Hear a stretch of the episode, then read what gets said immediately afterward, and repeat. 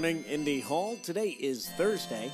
It's March 17th, 2022. Hey, we've got a nice day ahead of us with coffee chat back to back in the morning, co working in Discord at 11 and at 12 p.m. It is Thursday, so join us for Show and Tell. We are joined by Juno Black, the author duo who went from self publishing to Big Five.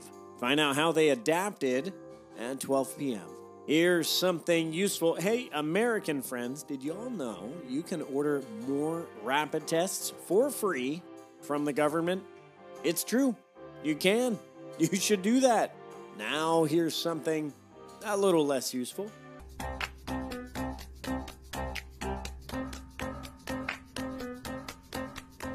Take care of yourselves, take care of each other, and take care of your communities. I will see you online.